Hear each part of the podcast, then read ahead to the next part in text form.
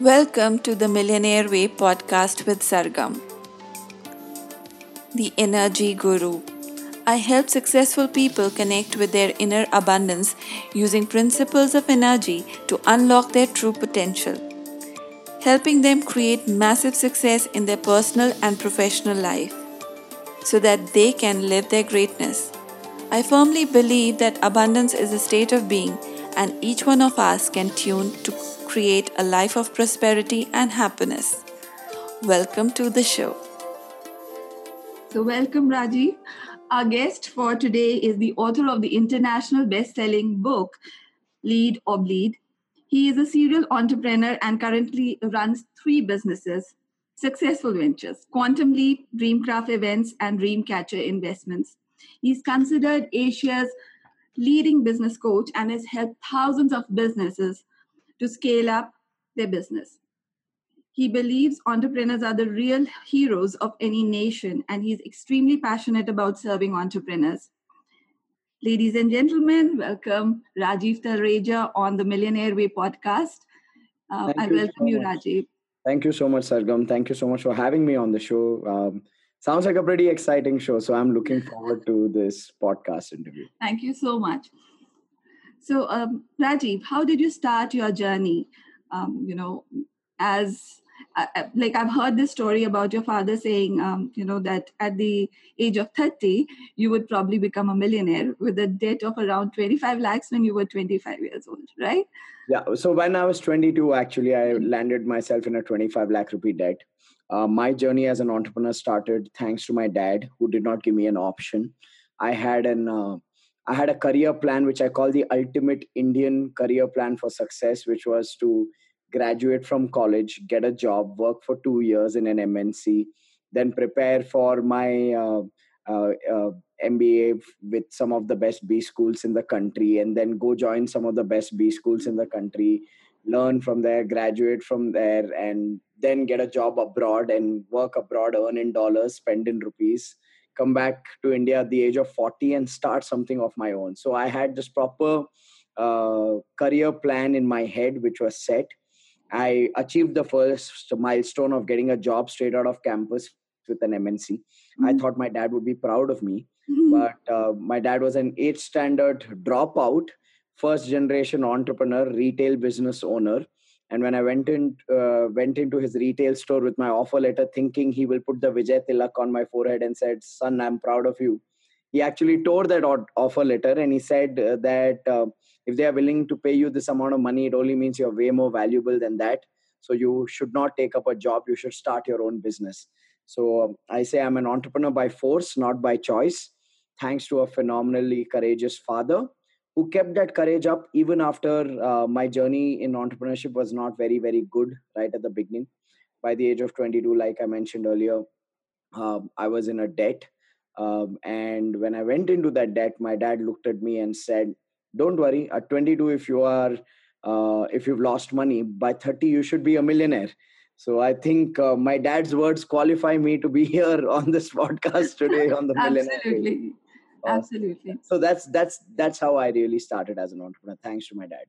And then how did you move on to your passion? Uh, you know uh, like okay first entrepreneur but then how did you move on to this you know passionate uh, journey of becoming a coach to the most famous people and you know working being a keynote speaker at some of the most prestigious event and doing what you do so passionately? Well i think uh, i when my dad said you need to start your own business i looked at what are my capabilities. And one of the things i'd done well for myself during my college days was along with a group of friends i'd built a youth organization where we used to do uh, transformational training and life skills training programs to other college students while we were college students our, ourselves. So being on the stage training people um, or having one-to-one coaching conversations with students around career relationships emotions that always uh, captured my attention in terms of what I enjoyed doing. Mm-hmm. I pursued my study simultaneously in fields like neuro linguistic programming, okay. understood coaching as a science. I did all of that. So when my dad said you need to start something of your own, the the first thing and the only thing I could think of was to set up a training and coaching company. And then the thought was, okay, I worked with college students while I was a college student. Now let me work with corporate professionals. Let me go to organizations and help them uh, create high performance teams, build a successful business. And I remember my dad asking me this question saying, when you go and teach and train, what will it do for the business of the company that you're working with? Mm-hmm. I said, people will become more capable. He said, when people become more capable, are you going to guarantee that the results of the business will grow? And I thought that was a good guarantee to go after. So I started my journey, though I was a, like a 20 year old starting a corporate training business. I started my journey by going to large organizations and saying, Give me a team, give me a goal, and I will not just do a one day, two day, three day motivational training program for the lack of a better word. I will handhold your team, make sure they achieve the project deliverables. And uh, as a result of that, you can track the bottom line and top line impact of the work that I do. I started doing that. I saw some amazing success in the first one, one and a half years because I was personally executing all those training and coaching projects with these organizations. Uh, people used to ask me, What's your educational qualification? I used to say, I'm a BCom graduate. My biggest education qualification is that business runs in my blood. Mm-hmm. Uh, and I always looked at results in business from a very common sense point of view. I also used to joke with some of my clients saying that I get paid to teach common sense and get people to do what is the common sense thing to do. Because common sense is commonly missing. So the first two years, uh, based on my personal skills, my understanding of human behavior, my business acumen, I was able to create a lot of results for the clients that I was coaching personally. But then I realized uh, that if this continues, then I will never be able to build an organization or a business. I probably have to settle with being a professional, an independent professional, or a consultant or a coach mm-hmm. who's good at what he does. So which was something i never wanted. I wanted to always build a company and organization. So i started hiring trainers saw they could not do the same thing that i was doing. So we pivoted into the traditional corporate training programs where we started handling training calendars for large corporate organizations that was not a very well paying business in india. Corporate training in india is one of the worst paying professions. Uh, so i did that for a bit um, and i made the classic mistake that people make when they don't make money from their existing business. I started multiple businesses uh, and you know we we get the kick of calling ourselves serial entrepreneurs. The rea- reality of most serial entrepreneurs who have too many logos on their business card is that they don't have any logos as a customer so i went into that trap of trying to build businesses simultaneously I set up an outsourcing project management company to handle the back end call center operations of a London based bank in India as well as in Africa. I set up a recruitment business with no vision, but because I had a network of HR managers, I thought, chalo, recruitment kar lenge. Mm. So there was no vision in that business. And uh, my wife uh, was building an event management venture. Back then, she was my girlfriend. So she said, You're good at marketing. Why don't we partner up? And uh, I partnered up with her in a corporate event company uh, that we called Dreamcraft events. So I felt very good having four businesses, but the reality was that uh, the bank the bank balance or the bank account didn't feel good at all. The businesses were doing turnover. I was just turning over in my bed every day, wondering when will I grow? When will I achieve that so-called pinnacle of success as an entrepreneur? So those were the initial years, and I think all of these experiences, these crazy steps, these irrational behaviors, what gets you to stumble upon what you are good at, what you're not good at, makes you realize where your strengths lie, where you do not have strengths, makes you identify your gaps. So I've always said that business is a journey. And through this journey, I think the first 10 years, I would say, were the years of disaster, was the years of suffering. Uh, it was after 10 years when I started evaluating myself as an entrepreneur, uh, really giving myself a strong report card that if I'm not getting the results that I desire, I just can't be kind to myself saying, Naseeb mein nahi hai, luck is bad, someday it will happen. I really need to evaluate my capabilities, my strategies, my systems. When I started bringing that kind of an approach of personal accountability to myself, I started learning, I started uh, understanding different facets of business and i started structuring my own businesses and yeah that's how the journey unfolded wonderful. I'm sure so many of us can relate with this journey of you know launching multiple ventures and then turning over in the bed thinking you know the turnover is good. Yeah, yeah. wonderful. So then you um, you know wrote a book. Yeah lead or bleed and it became it is now uh, you know a best selling book in the world. Yep. so how did you you know uh, end up writing a book with with all this happening in your life? So uh, again i think it was december 2012 when i shut down my recruitment business mm-hmm. and i shut down my outsourcing project management company. I shut the outsourcing project management company down because we did not take the right steps to safeguard our interests in terms of payments through our partners in london. So i made the classic mistake of trusting people blindly uh, ho jayega kind of an attitude in business and ended up losing a lot of money in the process. I in fact went into a 70 lakh loss and a 45 lakh rupee debt. Wow. um, and at the same time because you know when you lose money you also lose confidence. I thought to myself you know what? This recruitment business is going nowhere. I'm just another recruitment company amongst 10000 other recruitment consultants in the city of bangalore. There's no differentiator. There's no vision uh, there's no perspective of why we are different and what we want to accomplish in this space. It's just like an opportunistic uh, decision we took. Ki chalo recruitment bhi kar lenge. So I shut the recruitment business also down. So I was left with my training and consulting business Quantum Leap, and I was left with my event management company Dreamcraft Events. And um, when I lost that amount of money, and when I was in this trap of debt, for the next two years, I wasted my life. Uh, 2012 to 2014 I went all over the place trying to explore get rich quick methods and opportunities. Someone would say, do real estate joint venture deals. I would say, done. Next six months, I wouldn't go to office, tell my business partners, you guys manage this. I'll go crack one real estate joint venture deal. I'll convince a landowner and a developer to come together. And in the commission itself, we'll get a few apartments allotted to ourselves and we'll repay all our debts. So I made the classic mistake that every normal dhandewala business owner makes when they lose money of becoming desperate, becoming opportunistic, and borderlining greed at that point of time, really. And uh, after two years of trying copper wire scrap trading, I'm registered on India Mart as a copper uh-huh. wire scrap trader, uh, exploring real and uh, real estate uh, joint venture deal brokerage. After two years of trying all of these things, one day I just stopped and I told myself, okay, Rajiv, where the hell are you going in life? I mean, it's eight years to you as an entrepreneur.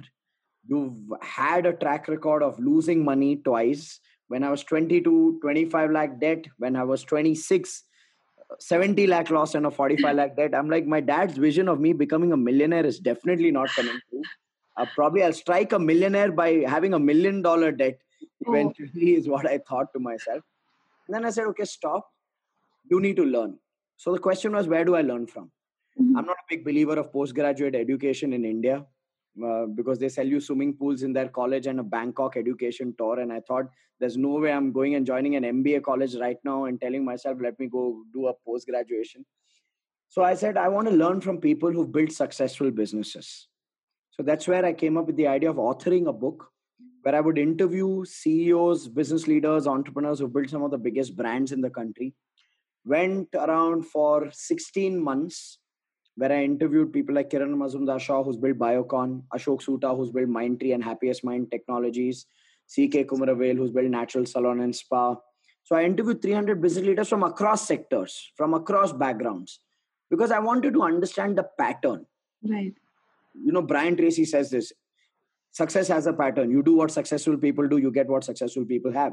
So i wanted to understand what's the pattern here of building a scalable profitable successful business. Now those 300 interviews were almost like being in a gurukul with some of the best uh, teachers who've been there and done that. Those interviews was an amazing learning experience. It revealed to me my gaps in my thinking in my business acumen in my knowledge as an entrepreneur. Mm-hmm. and uh, the culmination of these 300 interviews became lead or bleed i took some of the best principles i got out. I published lead or bleed in feb 2016 with the hope that family and friends will buy the book. None of my family and friends bought the book. They wanted it for free. I used to get calls saying tune book likha hai bhej de pad ke wapas de dunga and it used to piss me off. But within two weeks of the book launch, something crazy happened. The book went on to become an Amazon number one bestseller in four different categories.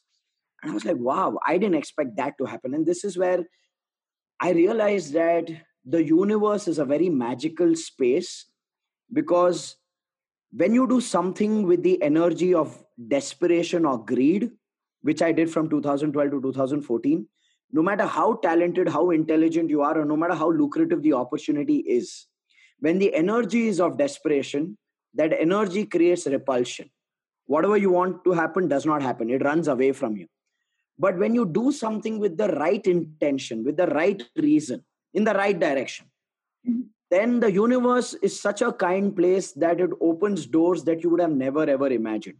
So if you would have told me, Sargam, in 2014 that Rajiv will be a best-selling author, you will be the only Indian speaker who will go globally and share the stage with people like Mary Buffett, Brian Tracy, Dr. John Demartini, Gary Vaynerchuk, I would have laughed.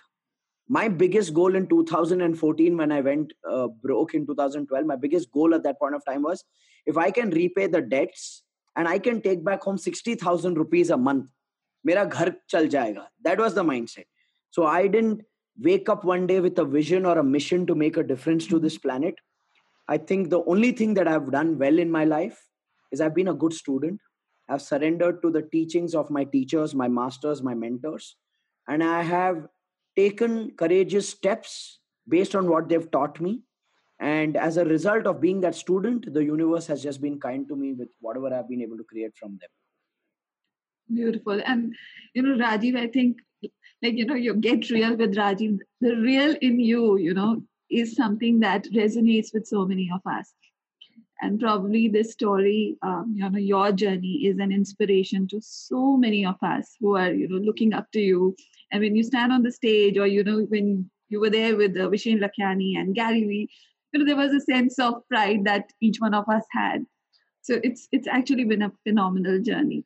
The other thing that i want to know is you know in your book because you you managed to um, you know interview such amazing people what do you think is is the energetic blueprint of of these successful people or the success code if we call it?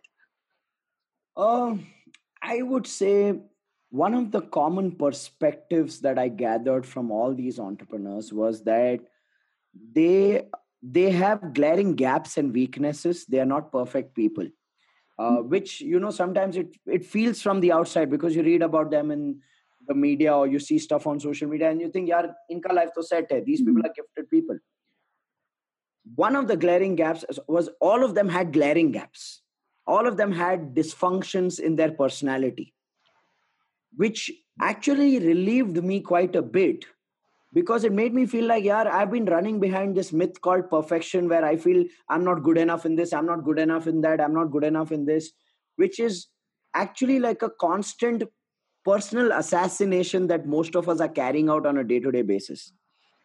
And what I saw was all these people had very, very high self love, mm. which means the they knew they were not perfect. They were not blind egoistic people. They knew they were not perfect. They had and they were they acknowledged the fact of, about their imperfections. They acknowledged it openly that these are my gaps these are my challenges. And that level of self awareness and still having self love that was one of my biggest learnings. And because of that self love they based building their businesses creating their wealth on the conviction they had on the strengths they had that one strength one capability was good enough for each one of them to build something so scalable that the country recognizes them as some of the biggest business leaders in the country so what I learned the most in the entire process is that one common blueprint is self love. Mm-hmm. Second is self awareness. What am I good at? What am I not good at? And an effortless acknowledgement of it. Okay, it's not even a, a, a like an egoistic cover up of I know I'm not good at this. Neither is it a helpless victim based acknowledgement of oh I know I suck. Mm-hmm it was a very very emotionally neutral acknowledgement of yes these are my gaps i'm aware of it i'm working on it but i build my business based on these strengths that i have and i find people who have strengths that I don't have, and I build teams, and that's where I build scalable businesses. So, self love, self awareness, and the ability to identify people who can fill the gaps that they have that's what helped them build a successful business. And that became a big big belief statement for me that you know what?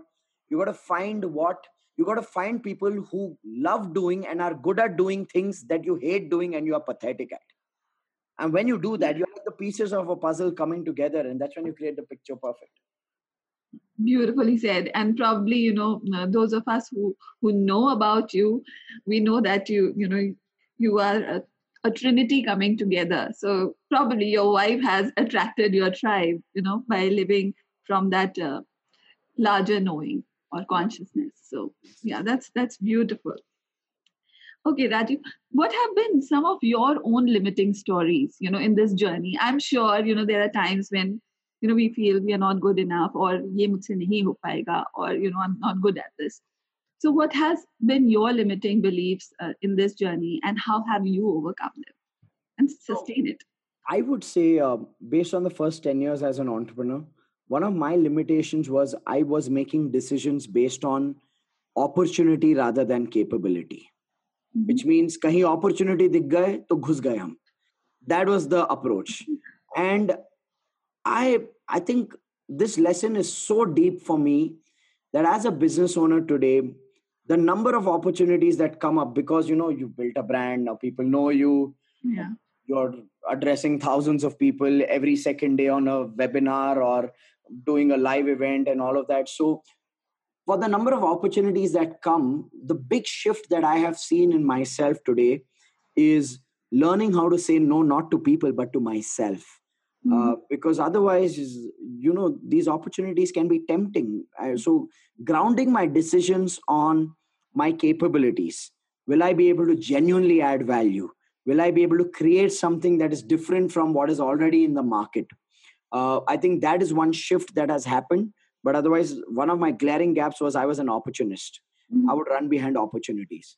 The other big big big challenge i had and i'm you know this the funny part is this challenge came into my own personal awareness after say i became successful in the way the world terms success. When i started making money 2016 2017 i repaid my debts. Mm-hmm. i started building assets for my family and for myself. I started growing financially. I started growing from a business point of view from a brand point of view. But uh, that's when uh, a sense of hollowness started hitting. Um, where you know i started thinking okay i'm doing stuff that nobody is doing in india but now i need to go global. I need to understand what tony robbins did. I need to mm-hmm. understand what t. Harv eker did. I need to understand what robert kiyosaki did. Um, and it was not in my awareness that this actually was a trait because of lack of self love or because of uh, an underlying belief somewhere of i'm not good enough Mm-hmm. Um, I didn't see that in myself ever, but my mentor Sidra used to say this beautifully. She said, uh, "Your real problems start after you made all the money in the world." Uh, it's like till you made the money, you uh, till you've not made the money, you think money is the biggest problem of your life. But wait until you make the money, then you start seeing the holes and gaps in your personality. And I, this became like there's a borderline insecurity. I always wanted to know what the bigger guys are doing in the industry and I remember this conversation in 2017 March. I went to the US. I was in a session with my mentor, Blair Singer. And Blair is, of course, a, a master of masters. He works closely with Robert Kiyosaki, with T. Harv Eker, all these guys. And I said, Blair, this is a stage I'm at. In the last two years, I've been able to build this. I want to know from you, Blair, from here, where do I go? Tell me when Harv was at this stage in his life. What is Harv Eker doing? What is Robert Kiyosaki doing at this stage of his life? Blair just paused and he looked at me and said, Why do you want to know? I said, I want to know because I want to be on the right direction. I want to have the right path. Like, what will that give you? I said, I don't want to waste the opportunity I've created for myself. I've reached this far. I want to take it globally. I, my biggest regret would be if I if I don't take my skills to the world. So mm-hmm. I want to know what they did. So he's, he, he looked at me and he said, So you're looking for a reference point. And I'm like, yeah, I am looking for a reference point. And he just stayed silent, and I don't know what happened. And tears started rolling down my eyes. And he said, Rajiv, what if you are the reference point? Wow. Okay. What if your journey is the reference point? What if there's no reference point and there's only one Rajiv and Rajiv's journey is going to be unique and the journey of Harv Eker is unique, Robert Kiyosaki is unique, and everybody else that Rajiv will train and coach, their journeys will be unique. So stop trying to connect journeys. And I don't know what happened. It felt like a thousand kilos got taken off my shoulders. I felt so light after that. And when I started reflecting, I started realizing that somewhere all of this sense of worry, insecurity was coming from a residue left behind by my business failure in 2012. Mm. Though I had started making money, you know, somewhere the thought used to cross once in a while what if all of this goes away? What if all of this falls apart? And I would say that I truly healed myself in 2017 when I made peace with the fact that Rajiv, that was the past. The past does not mean it will be the future. So drop it, let go. You've moved forward, your capabilities have moved forward, your energy has evolved. That was another lifetime altogether. And who said that we all have only one life? We live multiple lifetimes in one life. And that realization really set me free. This was very profound, actually. You know, it, you know, what is your reference? It's so profound and deep. You know, probably we all grow through this reference point syndrome sometime in our life. Absolutely. And uh, yeah, very beautifully put. Thank you for sharing that, Rajiv. I'm sure you know the listeners and the viewers would would just relate with this one one line. It's beautiful. Thank you very much. Thank you. One question that you know um, some of my friends were asking: Do ask Rajiv, how does he keep up his energy? You know, so what do you do to stay in that you know authentic real raw energy that rajiv is all about. So i'll tell you i'll tell you some of the traits that people don't see. Because mm-hmm. you know what happens is the only thing people see is what they see on the stage what they see uh, while i'm being interviewed like this or on social media when i do videos. What people don't see is um, by nature by personality i'm an extreme introvert. Uh, most people find it very hard to believe uh, I have done a psychographic analysis doing MBTI assessments, and it's the same thing. I'm an extreme introvert. My wife always cra- uh, keeps pulling my leg, saying, "Stage pe 12, 12 hours you talk. At home you hardly talk." And the only response I have to that is, "They pay me, that's why I talk. If you start paying me, I'll talk to you as well." But by nature, I'm an introvert. I'm socially extremely awkward.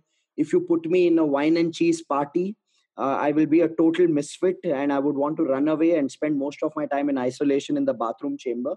Uh, so I'm a social misfit. I am an introvert and I'm peaceful with that. So there's no self judgment there because I know a lot of people uh, beat themselves up for having traits that according to them they should not have. This is who I am. I've made peace with that where my energy comes from is from the fact that I give myself permission to sometimes have low energy days. Uh, I go into a downtime. I mean, uh, people see me three days, 9 a.m. to 9 p.m. on stage, firing bullets like a machine gun with high energy, and they think that's the energy I carry default for the rest of my life, and they expect themselves to carry that energy after the program. So I always tell them that, you know what, meet me on a Monday morning a dead body will be more interactive than I will be. Uh, so, my only thing to people is I think energy is something that keeps moving. Yeah. Uh, we can live in optimum energy when we hit that patch where we get clarity of self awareness of what we love, what we are good at, what we don't like. Because in a situation, in a scenario where you don't like to do stuff, anybody's energy goes down. And the most important thing is to be real with ourselves that we are all human. We are not machines from a motivational program that will be high motivation and high energy all the time. Uh, and and to acknowledge emotion is more powerful than motivation or even more powerful than transformation. Mm-hmm. uh, i give myself the permission to act like an idiot sometimes. Uh, i give myself permission to complain and whine about life sometimes. And that's me. I mean so what? I'm not supposed to be a robot that has a key at the back and someone turns it 20 times and then energy on for 20 hours i just enjoy doing what i do and uh, one of the things that i i have based my uh, method of teaching is to be absolutely real absolutely raw not to be a cheerleader for people where I hold pom poms for them and say, Hum honge kamyab ek din, no matter how big an idiot you are. so I like to tell people what I see as a coach. I like to give people solutions beyond that. I like to challenge people. And I think that's what people appreciate because motivation to YouTube pe free pe mil jata hai. Why would they want a coach if they want just motivation?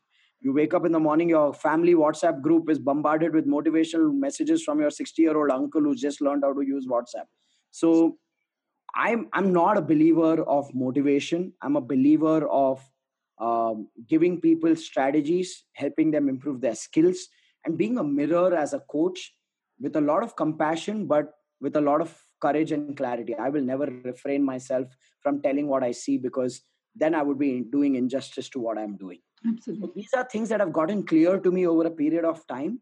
And that's why they come out with that level of conviction that people think, oh, wow, this guy's energy is amazing. But the reality is, I have my down days, I have my off days, and I'm pretty comfortable with that as well. Thank you. Thank you for sharing that. The other question is, how do you balance your life? You know, you are one person who believes in living an ant life, and yeah. you have this beautiful journal yep. that probably you know all of us also have yeah, yeah. to work with so how do you how do you balance uh, you know your material life your relationships and your spiritual life as well so i'll tell you when i so for me two things are very important entrepreneurship is very important to me my life is an expression of entrepreneurship impacting other people's lives is very important to me so training and coaching is very important to me but through this journey one of the things i've been very conscious to is to not give in to propaganda what do I mean by propaganda? Sorry about that. So, what do I mean by propaganda? I'm not given myself the permission to just go with the flow and say what everybody else is saying. You know, if you read an entrepreneurship book, you read a watch an entrepreneurship video, they will tell you it's about giving into your mission, having passion. It's okay for an entrepreneur to not pay himself or herself. Uh, it's a customer is king. I'm like, screw you. Customers are not king. Most customers bargain. Kings don't bargain, right? So for me, I have not given myself the permission to blindly follow propaganda. I have wanted to clarify my beliefs with my experiences and challenging my experiences by enhancing my skills and seeing what really works, what doesn't work. And one of the things that I realized very early on, okay, was that I love business, but my business is a part of my life, it is not my life. And I think this is where a lot of entrepreneurs get it wrong they probably would hesitate even to say that my business is not my life because they'll judge themselves saying, oh, which means I'm not a driven entrepreneur, I'm not a committed entrepreneur. I'm like, crap, if business was life, then you shouldn't have a home and you shouldn't have a family. You should be sleeping in your office as well. Why screw up somebody's life by getting married to them or having babies and depriving them of parental love? So, for me, I'm very clear that business is one element in my life. It is not my life. For me, life and living a holistic life is about having clarity of what you want in your health, your physical health, your mental health, your emotional health, your spiritual health, what do you want in your relationships, your most intimate relationships with your spouse, with your children, with your parents, with your siblings, with your friends, relationships with others. What do you want in those relationships? What do you want in your wealth in terms of your assets, your savings, your investments? What do you want in your business? in terms of the br- growth of the brand, growth of the team, growth of the customer, growth of the profitability.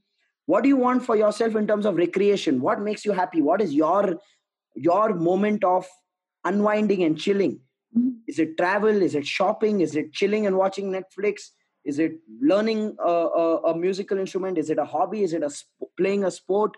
What do you want in to do in terms of contribution? How do you want to give back? you want to give back by giving money giving time giving ideas to social causes and what do you want for your own spiritual growth and evolution do you want to deep your root yourself in re- religious rituals do you want to study multiple religions do you want to understand spirituality in the macro process how are you evolving as a person what experiences you're putting through so for me these seven areas of health wealth relationships business spirituality contribution and recreation having clarity of what you want is the start point of living a holistic life. Most people are not even clear. Most people don't even set goals in these seven areas for themselves. Right? Yeah. So the first step is clarity. And the notion for most people is your business itself takes so much time. How will I be able to take care of these seven areas of my life? But the truth is this the first step is clarity, and Mhm. balance of time is not eight hours of work, eight hours of sleeping, eight hours of family time. Balance is actually created by clarity where you understand not everything requires that much time. Absolutely. And as long as you have clarity of goals and you're having simple rituals to move in those direction, you are living up uh, you are living a holistic life. Like so for me, that as a concept is very, very clear. Um, this year has been a difficult year for me personally because I love traveling and I can't travel. I have a goal of doing 150 countries. You have no idea how much time I spent on Instagram browsing travel bloggers' posts and looking at those wonderful icebergs in the Arctic Circle or or looking at the northern lights in, in, in Finland. So I know that that's one area of my life that is getting a compromise this year, but I'm okay. I know next year I will double my travel and Absolutely. see the world. So I think that clarity of having holistic life, having goals in that area, and having the clarity that business is not my life, it's a part of my life, really helps me play the role that I am supposed to play towards myself, towards my family, towards my spouse. Don't have children yet, but yeah, whenever that happens, Absolutely. So hopefully towards them as well. Yeah. Yeah, that's important. Now, um, you know, we all know that uh, recently you put up a post on, uh, you know, Guru Purnima, thanking um, your mentors. And we all know about Blair, we know about your physical coach, then there is Sidra and, uh, you know, James Ikes. So how, how did you, um, you know, meet Sidra and uh, came to know about energy and the perspective of uh, I think my awareness in energy started first with uh, the teachings of uh, Grand uh, Master Choa Kok Sui, okay. where uh, I I did a pranic healing basic practitioner program. I think around 2006 2007 I did a basic practitioner program, wow okay and um, I learned pranic healing. I understood there's a world of energy. There's energy is real and Mhm. all of that. I just did the basic practitioner program, and I I put a pause at it then. It was again in 2012 when I was going through my financial crisis. You know, the beauty about losing money is that it humbles all your egos. You start remembering every god. I became the most secular person in the country. Uh, there was a Thursday church candle, Friday the Dargah, Chadar, uh, Saturday uh, Shiva, Monday uh, so some god, Tuesday Hanuman. I didn't leave any god, but in the process also it kind of made me look within and say okay what's missing? And because i had this awareness of energies and the work of energies and its impact on what you manifest i went back to pranic healing uh, my wife bhakti ended up doing every single pranic healing course that there is she did the basic she did advanced she did arhatic she did crystal healing she did spiritual business management i did spiritual business management and i did kriya shakti i did these two it really opened my eyes to the energy gaps that I was carrying. And um, so pranic healing became like the foundation of understanding energy. And then in uh, 2014, a friend of mine recommended that I go attend this five day event called Soul Spa by Sidra Jafri. My first question was, How much? She said, One and a half lakhs. I said, Pagal hai kya? Paise nahi hai, one and a half lakhs kharch karwane hai tujhe. And I just left it at that. And I don't know what triggered me on the inside. I sent a message to another friend who had spoken about Sidra earlier, and he was in the US. And I said, What do you think about Sidra's five day Soul Spa event? Next morning, I wake up and he sent me a video on Facebook. He's made a video with the, the Yoda from Star Wars. He's holding it in his hand and he says, Yoda says, Sidra, you must do. And I'm like, Are you crazy? Like, do you guys get paid some kind of a commission for recommending her so strongly? And then this friend who initially recommended Sidra, her name was Meena, and uh, she invited my wife Bhakti for a tea get together in the evening. And Bhakti and I were like, तेरे को बुलाएंगे but they're calling you to sell you the course. Don't buy. Kuch bhi ho jaye. And it was sort of some acquaintance's house in an apartment. So bhakti landed up late because she had another meeting. Then after Sidra had finished briefing with everyone everybody was just networking and having tea together. So bhakti landed up late. So our friend meena said sidra this is bhakti. Bhakti would you like to talk to sidra you can take her in the balcony and have a conversation for five minutes. So bhakti went in and she just said hi sidra and sidra smiled at her and said uh, you and your family are going going through a financial crisis And Bhakti is thinking, huh, Meena would have told her, everybody knows you're going through a financial crisis. Etc. like, your uh, mother-in-law is five feet two inches, your father-in-law is five feet four inches, both of them a little heavy side. Bhakti is like, ठीक है, ये कुछ mind reading कर रही है, चलेगा. Then she started saying that your husband's uh, father lost a lot of money recently, and my dad also went through a financial crisis at the same time that I did.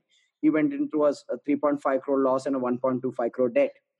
So father and son today together in a debt not a good time in life.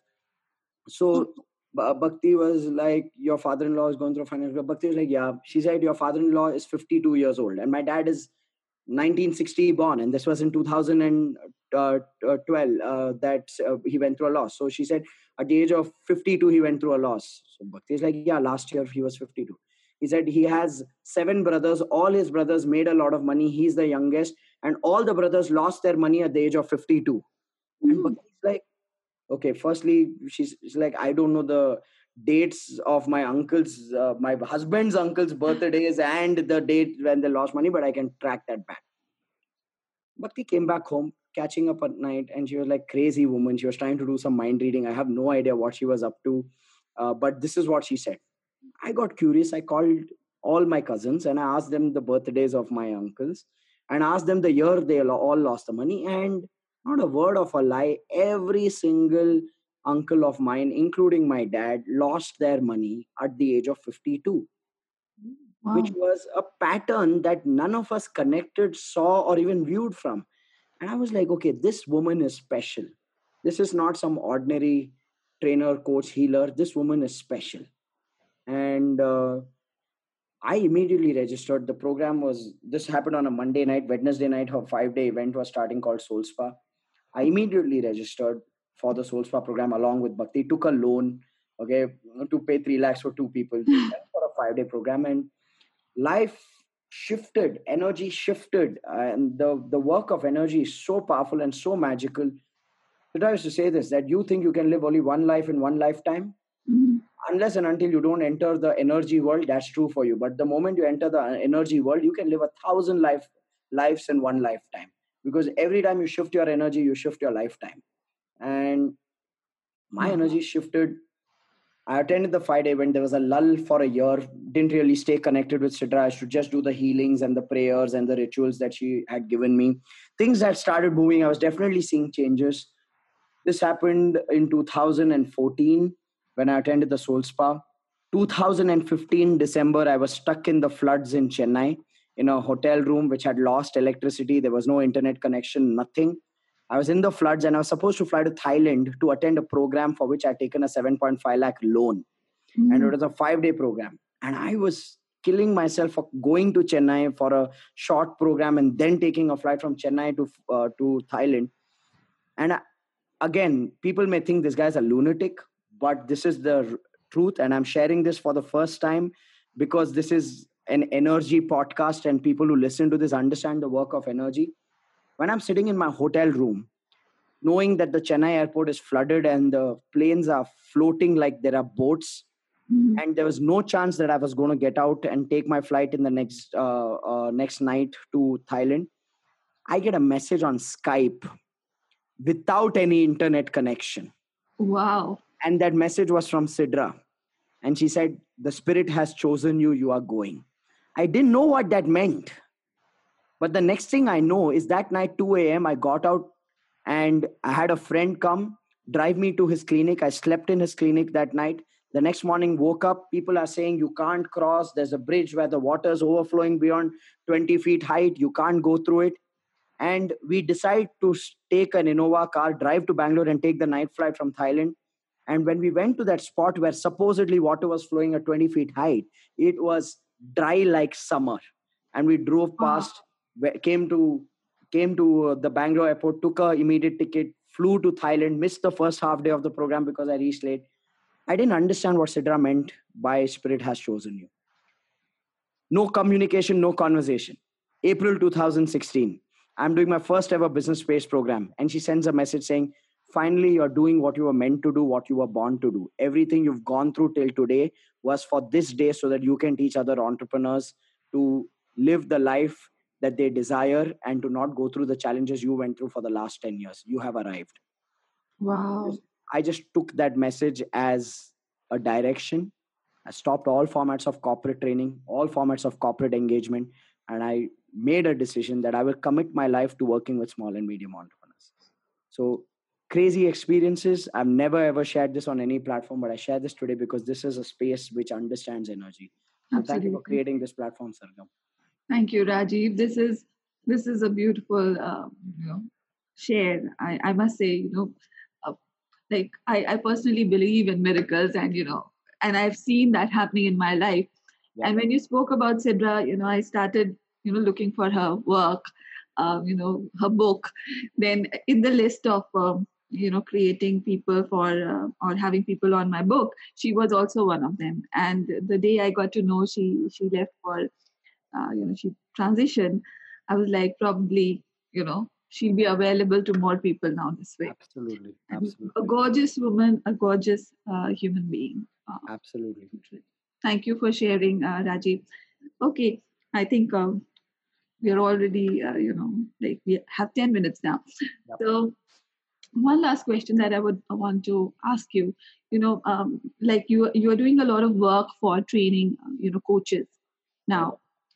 Um, so what what is one thing that you would want to uh, you know tell the coaches who are getting into this extremely competitive uh, you know uh, industry?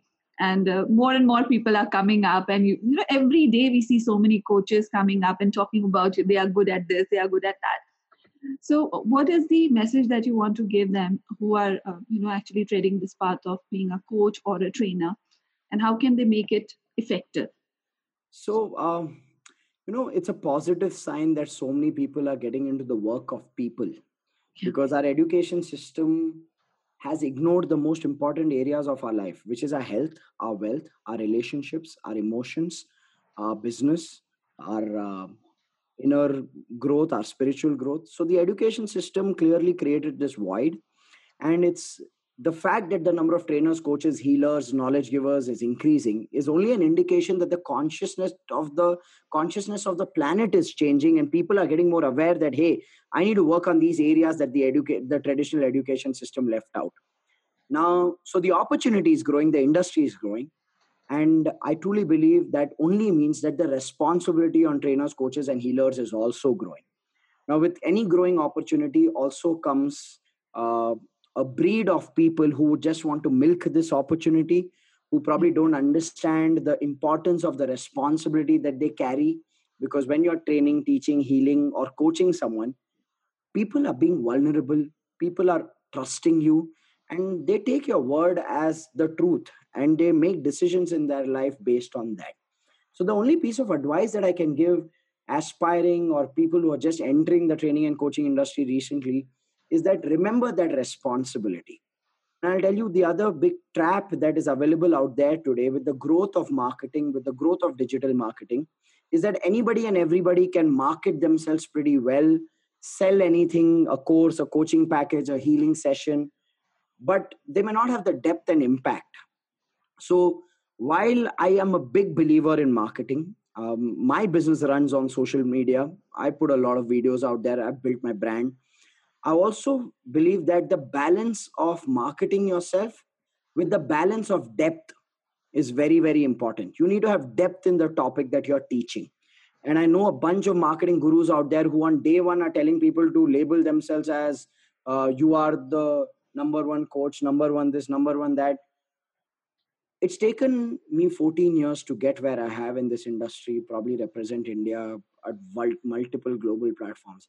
I'm not saying it, it should take everybody 14 years, but I truly believe that if you go in the right direction in two to three years, anybody can surpass what I have been able to create in the last 14 years. And if they really are serious about doing and uh, building their own brand, business reach, impact, influence, whatever, I think it starts with depth, and the depth starts with doing one to one coaching. So, mm-hmm. my advice to anybody who wants to get into this industry as a health, wealth, relationship, energy, spiritual, whatever coach is don't sit and promote your courses or training programs. Most of those courses or training programs are concepts you've taken off from some other trainers and coaches or you've google researched those concepts and uh, topics and you really find them interesting if you really want to play long term in this industry start like the way everyone who's built a big brand in this industry started. They all started with doing one to one coaching sessions because there's no better way than one to one coaching to practice your skills to understand your customers world challenges limitations to craft customized solutions for your customer and discover for yourself what works what does not work. And once you create success stories through one to one coaching with your customers then you see what worked what created that success what made that difference. And you take what works and you put it into modules and develop your training programs or your webinars or your seminars. Start with one to one coaching. At least 200 to 300 people you should have coached on a one to one basis. And even if you have to do it for free treat that as your investment. Because that's what will create depth. It gives you practice. It gives you visibility into the customer's world. It helps you create a difference and on that track record you build a, a, a strong successful training and coaching business. That would be my one tactical action oriented advice. But if you ask me for a macro advice i would say you don't have to be different. You have to be authentic and effective. Far too many people are like how do i differentiate myself? How do i differentiate myself? I'm like pepsi and cola have to bite, fight that battle of differentiating themselves. You are not even a goli soda on the street so first have some fizz just be effective and authentic. And that's good enough. That will differentiate you over a period of time. That is that is really the way i look at the training and coaching industry. Thank you so much rajiv. Um, if people want to reach out to you I, am I'm, I'm sure you know now you are like accessible on Instagram. With any any particular channel that you would want the viewers to reach out to you if they have questions, or is there anything coming up that they can sign up for? You know, you can just let us know. Um, I think Facebook, Instagram, LinkedIn. These are three places I'm all the time available. When people drop me a message and I respond instantaneously, they think it's my team responding. They say, Is it really Rajiv Talreja? So on Instagram, I do a voice note saying, Yes, this is Rajiv Talreja. And then they was like, Wow, you are replying. In my head, I'm thinking, What else do I have to do? I have nothing else to do. Business is growing without me. That's what I teach business owners. So I've built a business which is growing without me. And so I'm pretty available and accessible to have conversations with entrepreneurs. So just Facebook, LinkedIn, Instagram, any of these platforms. If people search for Rajiv Talreja and they just drop me a message, I respond within 48 hours. That's been my track record. So um, I'm happy to be available to entrepreneurs and, and, and support them in any way that I can. Yeah, and congratulations for your, I think, first online based program that you've done, and you've done it in such an amazing way. I was seeing, you know, the technology thing that you utilize. It's giving a kind of a 3D experience to your, uh, you know, participants. So yeah, congratulations for that. Yeah, that was something I was very apprehensive about the moment the lockdown happened. Like I'm used to doing live events with hundreds of people in the room, creating energy over there. But when live went out of the option, everybody adapted to webinar. I was doing webinars as well, but I was like, okay, you know what? I need to simulate an experience of a live event. So that's when um, very very blessed to have an amazing technical team in dreamcraft events and they said if we have to create a live event experience virtually how would we do that? And they develop some softwares and they've created this absolutely mind-blowing and immersive experience of a 3d virtual set where when we're doing the program for people sitting at home and office attending it it's like they are in an in a in a bank hall with a large stage. So i think the credit goes to my team and i'm loving the experience because now we have the opportunity where people from cities where we used to not travel and go to events to come and attend. So I think there's a blessing in every challenge. We don't see the blessing, and uh, I think yeah. So I'm I'm super glad for what my team has been able to build during these times. Thank you so much, Raji, for this wonderful conversation. You've been inspiring so many of us, and I'm sure you'll be inspiring many more through this podcast. And uh, thank you for uh, sharing some like not so uh, known facts about yourself and your life and uh, i'm really grateful to you. So thank you so much for being there. Thank you sargam thank you for what you are creating. I think uh, uh, creating an environment where people can come and learn the science of energy and understand that energy is a science and it's not some kind of a, a magical thing that you do through just tantras and mantras. I think being able to create that is such a powerful service you are providing to humanity. So more power to you, Sargam, for what you're doing. And uh, everybody who's in the energy space that you are in, they're truly blessed to have you as a catalyst in that space. So thank you so much for what you're doing, Sargam. Thank you so much, Rajiv. Have a blessed day.